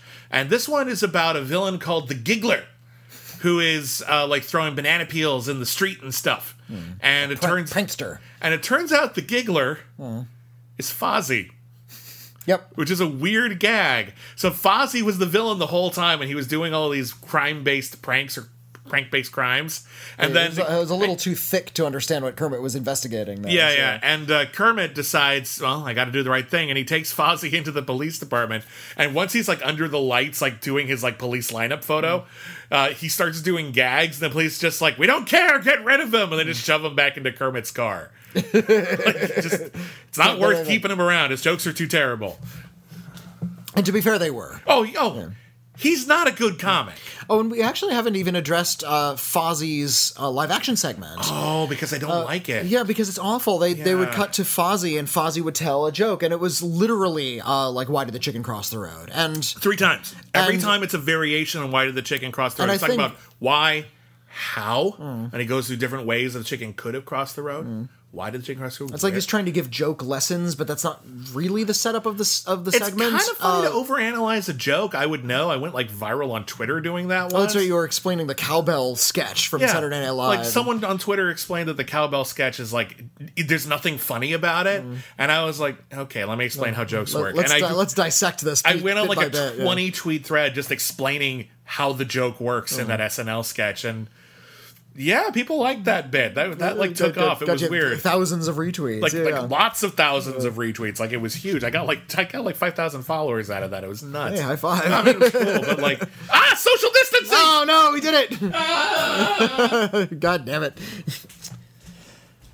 Keep talking. But yeah, uh, the uh, Fozzie's bit was yeah, he's breaking down the "Why did the chicken cross the road?" bit, and uh, there was also an animated portion over his shoulder. There was a little miniature screen with an animated chicken that I think was supposed to be his co-host, and was also the one enacting the the joke. And oh golly, is it not funny? In fact, that, that's kind of the main criticism of this show is that it, it's one thing like if you're sort of desperate to get entertainment on screen and you're throwing together all of these muppets you would think that there would at least be some sort of uh, sense of humor to it or some kind of passion behind it. There's no passion behind little muppet monsters and that might be its biggest failing. I think little muppet monsters is uh, it, it's a work for hire project. It's clearly something that Jim Henson didn't want to do, that he was sort of forced to do, and uh, kind of rushed into production, and never really felt like there was anything behind, like any idea behind it. Uh, as such, uh, when the show, the show, uh, as it turns out, took a long time to make because it's animated and live action, and that takes Yeah. that's just a, a more complicated production. Yeah. and it took it takes longer to make animated shows than it does to make live action shows. So And apparently, when- the issue is Marvel dropped the ball and couldn't get the animated segments quick- in yeah, on time. quickly enough. So the show was already airing, and they didn't have the animated segments done. And after three of them, they just didn't have a show. they didn't have a show. So And rather than it was Jim Henson who actually made the call and hmm. said, "Fuck it, stop making the show. It's not working. Yeah, it's- it's, it's badly developed. It doesn't work." And they started Let's just take it well also that the this the network said well if you don't have a show we have three episodes of this and we don't have a show beyond that what do we do and they just said well i mean heck with it we've blocked out this hour we'll just do another rerun of the muppet babies And ratings and, improved and dramatically. Yeah, a rerun of the Muppet Babies was doing much better than these three weeks of uh, Little Muppet Monsters. And they said, "Well, I mean, screw it. We can just rerun. If we can do do better with reruns, we're just going to do that." And, Yeah. and, and Jim Henson said, Fine. "Fine, cut it. Uh, we we shot all these segments. We don't care." Yeah. I was able to see three additional episodes online Without the without the animation, animation por- uh, segments. A lot of them like had little little time codes still on Well, it. give us the rundown. I missed this. I didn't even know these were out there. Please tell me. and and that you can see without the animated segments in how much stronger the puppet segments are. The animated segments are not good. No, they're not funny at all. Some of them they're are better under- than others, but they're not. the animation is fine, like you said. It's fine enough for you know TV quality of the day. yeah, it's Muppet Babies quality. it's but yeah, just there are no funny jokes. There's not Yeah. there's no charm to it, and it's creepy to see the adult Muppets walking around and animated in that way. yeah, there's basically uh, if you must see an animated segment from this, watch the animal one with baseball. That's at Yeah, least a real that's- segment. that's It's not funny- amazing. That's the one quote funny It's one. not Um, amazing, but it's, it's not. Oh, I forgot there was one with uh, uh, Professor Honeydew and Beaker where Oh, they right, invented an yeah. anti gravity thing for moving furniture, but of course it that a piano Beaker. fell on Beaker. It's the same joke as the Muppet Show. yeah, basically. Problem is, animated Beaker is a little too expressive. I always thought the, the funniest part of Beaker is that you know he has these gigantic ping pong ball eyes and this like constant worried expression. It's like Mr. Bill. Yeah, You know, yeah, it's like it's, okay to torture Beaker. Beaker is barely a person. It barely looks like a thing. Yeah. Just smash that. Yeah, but like once you give him pants, I don't oh. know why. Like when you give him pants, like all of a sudden he's just a little too human, and it just doesn't. hold this acid, Beaker. like it's fr- constantly freaking out. Yeah, if that was just a Beaker is- person, it just it's not as funny. Hmm. It's not. I mean, maybe if you're in a very, very broad like airplane kind of universe hmm. where everything's that huge, but the whole gag is he's supposed to suffer. Yeah. so it doesn't really play anymore. I love Beaker. Some days we are all Beaker. Yeah, right. Um, but no, tell me, yeah. tell me about these three episodes. Give, Because give there us was, the gist. Like, there was one, one episode where uh, Gonzo contacted them through his weirdness show and said, "I need to put on a weird talent contest, Okay. and I need you guys to to find the weirdest act you possibly can." Okay. And um, Tug found like a, a talented old lady who's a Muppet who is just sort of there to sort of to dance, and I think that he thought, okay, an old lady that dances. This is all I got. Uh, maybe Gonzo will like that. Meanwhile, the other two have found like a six foot talking carrot, There we go. and that's a little strange. That is strange. yeah. So I'll the- accept that. So this, this talking carrot comes in. So oh yeah, I, I, I don't know what you want me to do. And by the end of the episode, it's like, well, all I got is this old lady that dances, and the carrot says, I can dance, and there's this big musical number with the old lady dancing with the giant carrot. Uh, okay, that actually sounds like a pretty good. Yeah, see, that's actually a pretty good that's, episode. that's not bad. I mean, it's better than the Weird Al talent show episode. oh golly, yes. Yeah. I mean, this this is about as good as the Weird Al show, which is to say, not, not, really good. Yeah, um, yeah. Uh, the other episode was about they had to uh, babysit uh, Miss Piggy's like little dog. Okay. She, she dropped off a little dog, and of Yeah. course, uh, the dog is really And do we actually see Miss Piggy? Is she actually in the episode? Is She's that- not. They just uh, uh, Scooter comes in and says, "This is Miss Piggy's dog. Go, go look after her." And they, and and because because because Frank Oz said "fuck you," and uh, Frank Oz is a cantankerous dude. I'll say that. a little bit. I interviewed but- him once. He was nice to me, but whatever. Oh, he was on his good behavior. He, he's nice, but he's been very uh, stri- like he didn't like a lot of the newer Muppet stuff because Oh. he thought it kind of violated the spirit of the thing well, in a lot of and, ways. and he's entitled to that opinion. He was actually working on his own Muppet movie that he Hmm. was trying to get made at the time that would have been its own sort of reinvigoration of the franchise. And Hmm. he's the- directed a lot of good movies. Why not? yeah, like, and I think Disney even toyed with it, but they just dropped it because they didn't want to do the Jason Segel one. Hmm. That one turned out great. Don't get me wrong, but yeah, Frank Oz is allowed to say that based on all the time he's put in at the Muppets, that this doesn't feel like Muppets. I actually. He- disagree. he but would know, but yeah. Hmm. I actually disagree. I think it's fine, but like, yeah, I, I, I trust his opinion. the songs are spot on in that movie. too. Oh, they're are so great. Yeah, Bret McKenzie's songs are fucking awesome. but um, Oh, oh, and so they're- they're looking after this mischievous little dog. The dog gets you know into. I actually, I'm sorry. I interviewed Bret McKenzie when uh, the Muppets came out, and I just flat out told him, "You're getting an Oscar. You know that, right?" He's like, "Don't jinx it." I'm like, "No, you're getting an Oscar." I was right. Well, and I, I got to interview him after he won, so I Oh, said, that's cool. so I got to ask where do you keep it? You know, which I'm Oh, sure is a you- common co- where does he keep question. it? I just on his mantelpiece. So. ah, I always love it when there's an interesting answer, like, in the bathroom. Yeah, I, I keep I keep it in a shoebox in the closet. I pull it out on rare occasion. You know, Ro- Robert Evans had a bit where he was talking about um, he had to drive Cary Grant somewhere, and he so I mean Cary Grant like was fond of sports cars. So would you have a nice sports car? Would you pick up Cary Grant? And he's like, "Psh, sure. and so he's driving around Cary Grant, and Cary Grant's like asking him, "Hey." What's that sound in the back? sounds like something rolling around. And Robert Evans didn't have the heart to tell him that uh, Cary Grant, who never won an Oscar, was in a car with a guy who never took his Oscar out of the back seat, and it's currently rolling around. wow. So the story has been told. It's probably apocryphal. Robert Evans. Robert Evans was a famous bullshitter. Yeah. but, good. Don't let that get in the way of a good story. I'm not even sure But, uh, Robert Evans won an Oscar. by I'm by the end the end of the episode they they've grown to like the dog but the dog has gotten into paint and the dog is now just covered with like these weird bright colors and its hair is sticking up and they realize wait a minute this dog looks like a punk rocker and they sing a legit pretty good sounding punk rock number with the dog Hmm. about the dog That's cool. and and with a little bit of quirking and a little bit more like naughty language that could be like an X song Apparently, Robert Evans did not win an Oscar, so that whole story. Oh, so it's- bullshit. it's a total Still bunk. a good story. Still a good story. Yeah. That's great. That's great. And the, the third incomplete episode I saw was uh, let me look up the name of it. Uh, they they found it was called Gookum. They decided they needed a sponsor. Okay. It's Oh, called- see TV stuff. Yeah, okay. It's called Gunko, and uh, and Tug found this bottle that was just labeled Gunko. He didn't know what it did, Ah. but he said this is like a miracle product, and they did a lot of like really fake ads. And uh, the greatest could part was funny. they got there were also rats in this basement, like Rizzo style rats, not Yeah. Rizzo specifically, but yeah, those kinds of rats. And they had them put on like tracksuits and like they're doing push-ups. This one really helps out with my working out. Okay, this the- one really makes me feel sexy. And that The that rats are bit- always funny. The rats were funny. That ad bit was funny, and it was really sort of fast and well paced. And uh, but they didn't really know what it did, so they started like spilling it on stuff just to figure it out. And when they were just using up the last of it, the the penguin said, "No, that's our walrus repellent. You've wasted it all." And they only Okay, they- that's funny. And they only make it in the South Pole, so you got to buy us some more. And Tug's like, "Well, shit, I didn't know."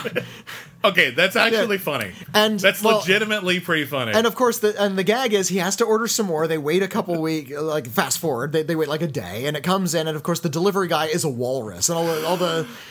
All the, Oh, peng- no. all the penguins freak out. It's like, and here, here's your gunko. It's like, aren't you afraid of this stuff? No, man, I use it to grease my tusks. And it turns out it's this total snake oil product that has no practical use.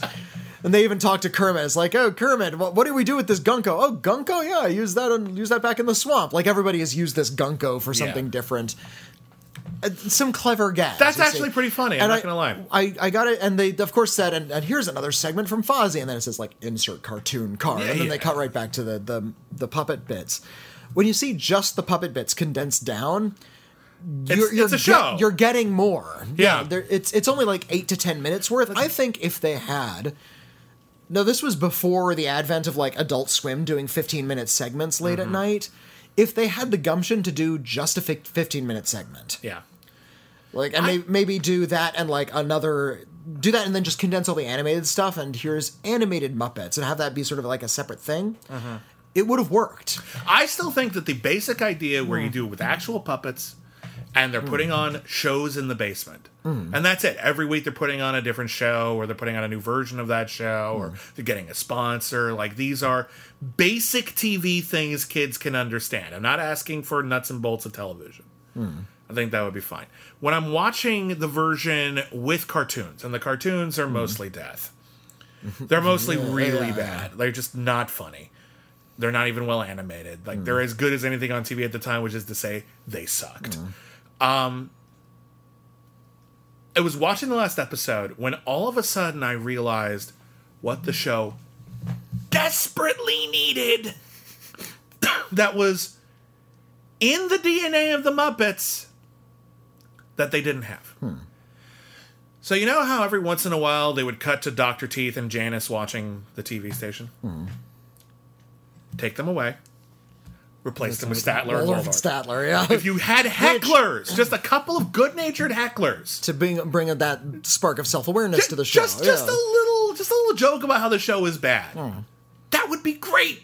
Like, let's not pretend hmm. they're they're doing this in a basement. there were it's t- not a good TV There station. That's two, the whole thing yeah, of the there, there were two instances where Dr. Teeth and Janice were on the couch. Yeah. And if you had and you know, kids wouldn't be able to read into this, but if you had able to code them as high, it's I like- assume they were. Like I mean, th- th- that's Like- they're they're they're you know, musicians. They're probably into you know the, the reefer and the cocaine. But uh, yeah, you just what you do is you just have them eating brownies. there you go. That's it. That's harmless and have enough. and have you have them say stoner things like "Wow, man, this is wild," you know, just something Yeah. along those lines. I still think Statler and Waldorf is the way to go, but that would also be funny. Hmm. I think that's you need. It's a TV station. Hmm. We actually need the audience this time because the kids aren't necessarily going to know. Are, are we? Is this supposed to be bad? Hmm. What is this? And I think just having someone just you know crack a Co- joke. Comment on how ramshackle this is all. Yeah, this all have to, it doesn't have to be Statler and Waldorf's like meanest material. Just ha- tell. Well- a joke about how oh those pigs in space. Something Here- funny here. Here, here's the thing: uh, if you look at the like the early Muppets, and you look at the fir- like up until the Muppet movie, and all the stuff that Jim Henson worked on, uh, also include the movies The Dark Crystal and Sure. Labyrinth. Yeah. There is a nightmarish, like kind of dirty quality to the Muppets. In fact, if you go back to the really early days of the Muppets, they were kind of blue, and Yeah. they were on like Saturday Night Live and stuff. Everyone at Saturday Night Live hated them too. Oh, I'm sure. They're like yeah. they, they like uh, you, look, you listen to the oral histories and they're like schemed to find a way to destroy them. get the Muppets off the show. Yeah. Uh, but yeah, there, there was actually kind of an adultness to the the early days of the Muppets, and Yeah. even you watch the Muppet Show. That's, I mean, it's good for kids, but it's not necessarily for kids. no, it's Like, it's, and here's our special guest, Vincent Price, because kids love Vincent Price. You know, it's Yeah. uh, it was a way for Vincent Price to introduce himself to a new generation of fans. So I it- suppose it- so, that, but that a, was a the lot tone. of a lot of the jokes were for the grown up audience. I know. My point is that it's just like it was packaging these Hmm. people who are older celebrities, older names, in such a way that kids can now. Oh, Hmm.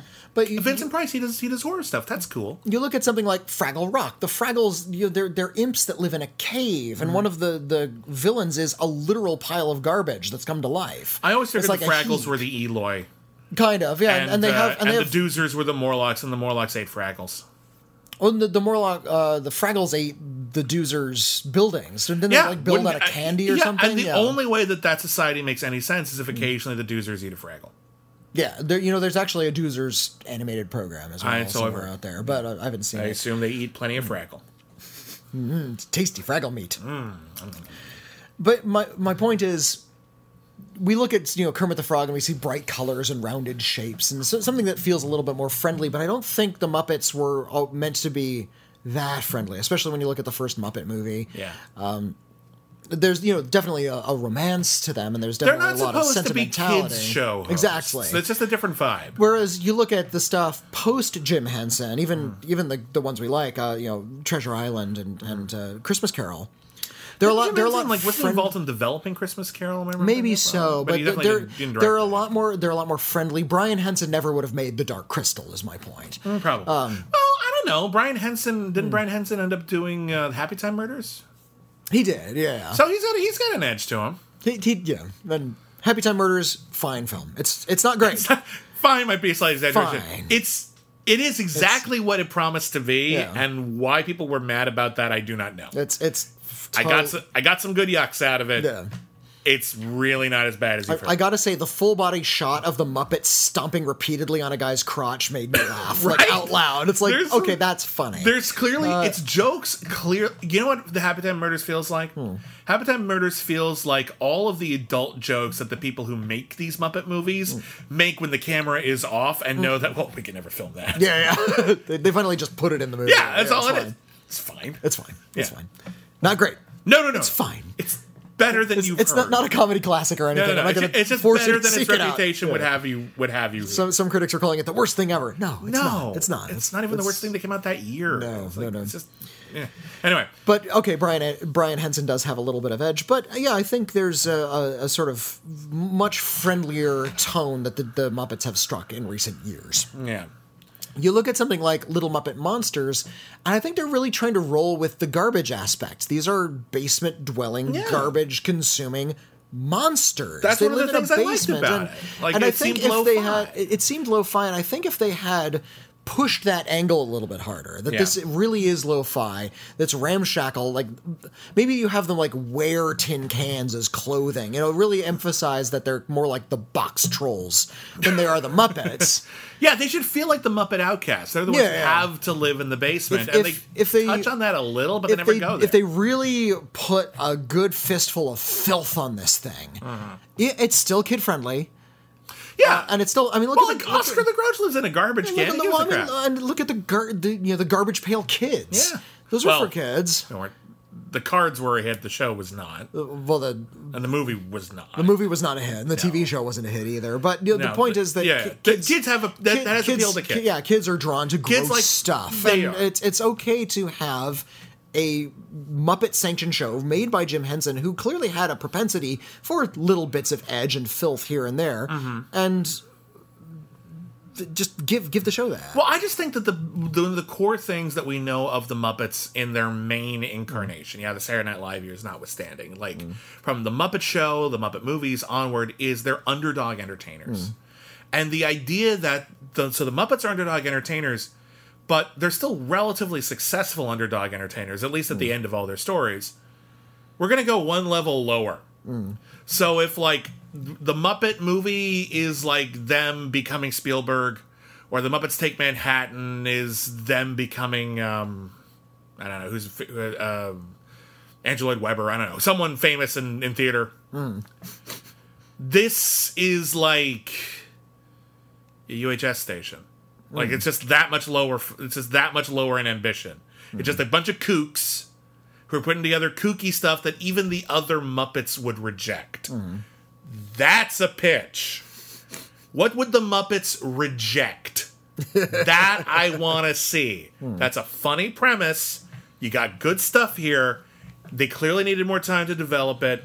The animation was a mistake. This should have just been puppets. Hmm. And every time they put on a thing, they should be puppets in costume. That should be it every single and- time. And one one more thing. Less reliance on recognizable Muppet characters. Give it a little bit more of its own identity. I feel what you do with the recognizable Muppet characters is they're the audience, they're watching this. It's like Yeah. the Gong Show. I can't believe we just watched that. Hmm. That's where the recognizable Muppet characters in. Yeah. Maybe if you come up with something But cute. I like the idea of Scooter Kermit's as their not- landlord. That's it. That's fine. Scooter can be the, the recognizable Muppet regular, yeah, one. Uh, Yeah. It can't be Kermit, he's too famous. no, and Scooter doesn't like, yeah. have a lot to do Hmm. in most Muppet stories, so giving him like that kind of position is actually it kind of makes sense. Yeah. like because you're not like rewriting the characters. Hmm. Scooter's always a bit of a stick in the mud, so yeah, let's make him the landlord from Rent. Like, just go for it. He's the Milhouse. well, he was. Milhouse before we had Milhouse. Uh-uh.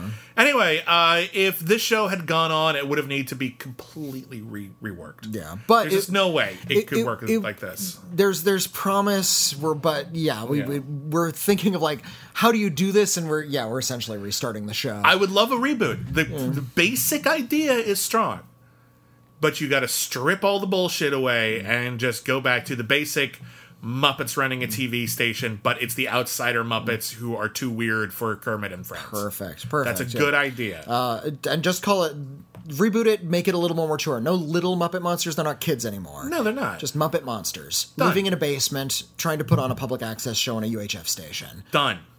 that's a good premise If you want, you can even set it in the 80s or something if you want to make it weird. That was apparently an idea for a TV series. I think Josh Gad wanted to do with the Muppets that Disney Alright. apparently decided not to do. Oh, like set Disney, past. Disney doesn't know what to do with the Muppets, which is a shame because what Disney was doing with the Muppets was fine. You made two hit movies, one made less than the other, but it still made money. Hmm. The show was good. If you'd stuck with it for a season, it would have developed an audience, I think. You were doing fine. yeah, I, I think I think they still got to go back to the literary stuff because they're Oh, yeah, so good. you, you've said Muppet Dracula so many Muppet times. Dracula writes itself. uh, that that it's something I now desperately want to see. Uh, Yeah. And and uh, in my mind, it's always been Muppet Midsummer Night's Dream. That, would makes perfect funny. sense to me too. I would like to see if you need to like move on, like beyond. If you think literary stuff is like too hard to sell. I'm going to tell you this right now.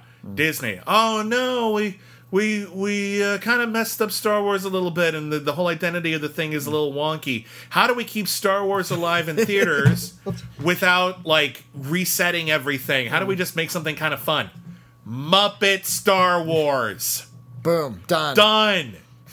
Thank you. That's it. Muppet Star Wars.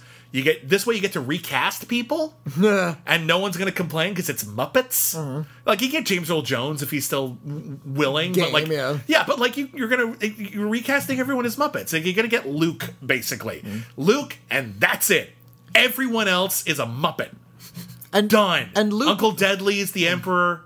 Fozzie is Chewbacca. Kermit is Han Solo. Ca- Miss and ca- Piggy is Leia. Writes itself. casting Luke is so easy. John Krasinski. Ah, he's too old. Oh, I, I guess Tom you Holland. Tom Holland. Tom Holland's a charming young actor. I'd love to see him. Disney already has him under contract for a ton of stuff. Why the fuck not? Yeah. You got Tom- Tom, okay, Holland. Tom Holland. Okay, you got uh, uh, or, or that Chalamet kid. if he'd do it. I don't know No, if he would. Uh, uh, Statler and Waldorf as Grand Moff Tarkins. they do Grand Moff and Tarkin. They're the two guys. There you go. Done. Boom. They- Easy. Retell the Star Wars story, make make it a little weird, change the ending a little bit. Yeah. They don't actually blow up the Death Star. The Death Star's a giant tomato. Whatever, you know. It's The best. The is- Death this Star blows simple. up, but every single person on the Death Star like pops out in a parachute. they go wow. you see Gonzo. This is so cool. Yeah. Yeah. Hmm. Oh, Gon- who should Gonzo and No, Gon- Rizzo be Obi Wan Kenobi? No, Gonzo and Rizzo are, are C-3PO. and Oh, of course they Yeah. are. Who's Obi Wan Kenobi? Uh, Sam Eagle. Rolf. Rolf is Obi Wan. Rolf is Obi Wan. Rolf is Obi Wan's a good one. You get uh, Let me you tell get, let me tell you about the Force. you get the Electric Mayhem to be the Cantina band. That that's easy. Yeah. You get Sweetums to be the guy who gets his arm cut off in the cantina. Yeah, or or Greedo. Well, who, who's the Han Solo character? Do you get a human for that too? No, no, it's Kermit because Ker- he's going to oh, end up with Miss the- Piggy. okay, yeah. So we're done. All right. Um. Oh, Greedo. That'd be. Hmm. Maybe. I'm trying to think of uh, oh, who else we got on this because it's so fucking. Good. It's such a good idea. I've been wanting this for so long, you guys. So long. Uh, Uncle Deadly would be great in there. He's got to be. He's got to be the emperor. Uh, you. Oh, there you go. Yeah, the emperor is Uncle Deadly. I That's said- done. I sense a disturbance in the force. yeah, that'd be really great. We're just gonna do our Muppet voices for the rest of the episode. Anyway, that's uh, uh, that's, the show. Was That's Little Muppet we Monsters. we, yeah. we need to call it. We need to officially call it. You can probably guess where we're at with this. Was Jim Henson's Little Muppet Monsters canceled too soon? No. Uh, uh, it's. It, it feels as slapdash as it was. Uh, they, they clearly weren't thinking this thing out, and it shows. Uh, it- they didn't have very interesting characters. Uh, the animation didn't like it wasn't interesting enough to justify the shoddiness of the Muppet segments, and the Muppet Yeah. segments weren't enough to carry the animated segments. Just nothing about it is inspired. Yeah, Nothing about it feels like someone was just like, I'm to make this show. Yeah, yeah. This show is to be the best show. No, at no point mm-hmm. did it feel like the show just found itself. And yeah, sometimes shows take time to find themselves. Here, it's just from the get go, it's a mess. It's the easiest setup in the world. Muppets have a TV station in the basement. You don't even need to explain that. And they just made it clunky and weird. yeah.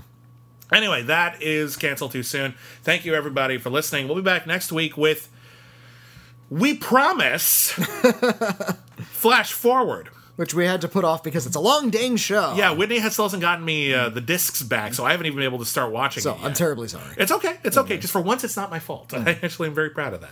Um, so we will get back to that, even if that episode has to be late. We've been promising that one. It's been forever. Uh, we have coming up at the end of April, uh, or maybe the beginning of May, considering how things have been pushed back. Uh, the Cancel Too Soon awards are coming. Uh, hmm. we run through all of the failed TV shows that we've talked about in the year, and we look at the best hmm. shows, the worst shows, the weirdest shows, best theme songs, the best performances, the best appearances by actors who would eventually become famous. Hmm. It's a lot of fun, and there's also an opportunity for our listeners to uh, vote for their favorite episode, and uh, the people who vote for that episode, we do a drawing, and you get to pick a future episode of Cancel Too Soon. So a lot of fun com- stuff coming up. Uh, uh, In the whole critically acclaimed network. We also have a bunch of new shows. Uh, there's a Firefly show on our Patreon, patreon.com slash critically acclaimed network. Uh, we also That's that's for all patrons, by yeah, the way. one Uh, dollar and, up. yeah. Everyone gets the Firefly show. It's the least we can do. Uh, so one dollar a month gets you an extra bonus podcast reviewing every single episode of Firefly, one episode per episode. Uh, for further on up, you get not on Disney Plus, which is our monthly podcast about uh, stuff that should be on Disney Plus but mysteriously is not. Uh, our show, the Cancel Too Soon Monthly Movie, is sort of mutated into that this year. We haven't decided if it's going to mutate back because it's plenty of material. Um, and uh, all our yesterdays, we review every single episode of Star Trek.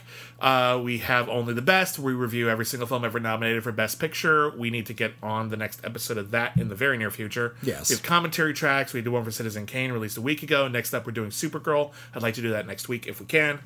So, see what our schedule is like. Again, 'cause it's, it's it's you'd think our schedules would have cleared up. They actually got crazier. Yeah, because there's actually less time to do stuff. Uh, there our windows have closed. I, I, I have a child at home now. I'm, I'm a teacher for you know, from like 8 a.m. until at least 5 p.m. Right, which which means you're free all the evenings for a change, but the actual time you have to research things is the same amount of time we have to record. Exactly, So yeah. we're doing our best.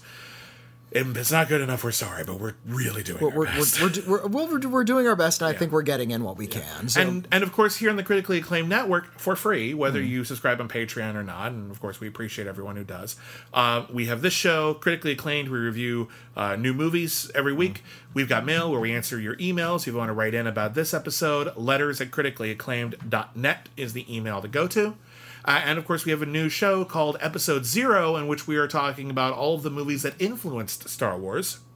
And we'll have one in a day or two in which we talk about Akira Kurosawa's Hidden Fortress, which had an enormous influence on Star Wars. Like, Star Wars would not be what you think it is now if it not for Hidden Fortress. big McLarge huge. it yeah, was, it's just giant. We're going to get into some more esoteric stuff later, like stuff no one's heard of, but we have to talk about Hidden Fortress because it's everything.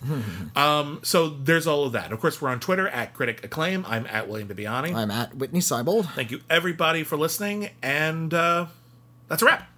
We'll see you next season.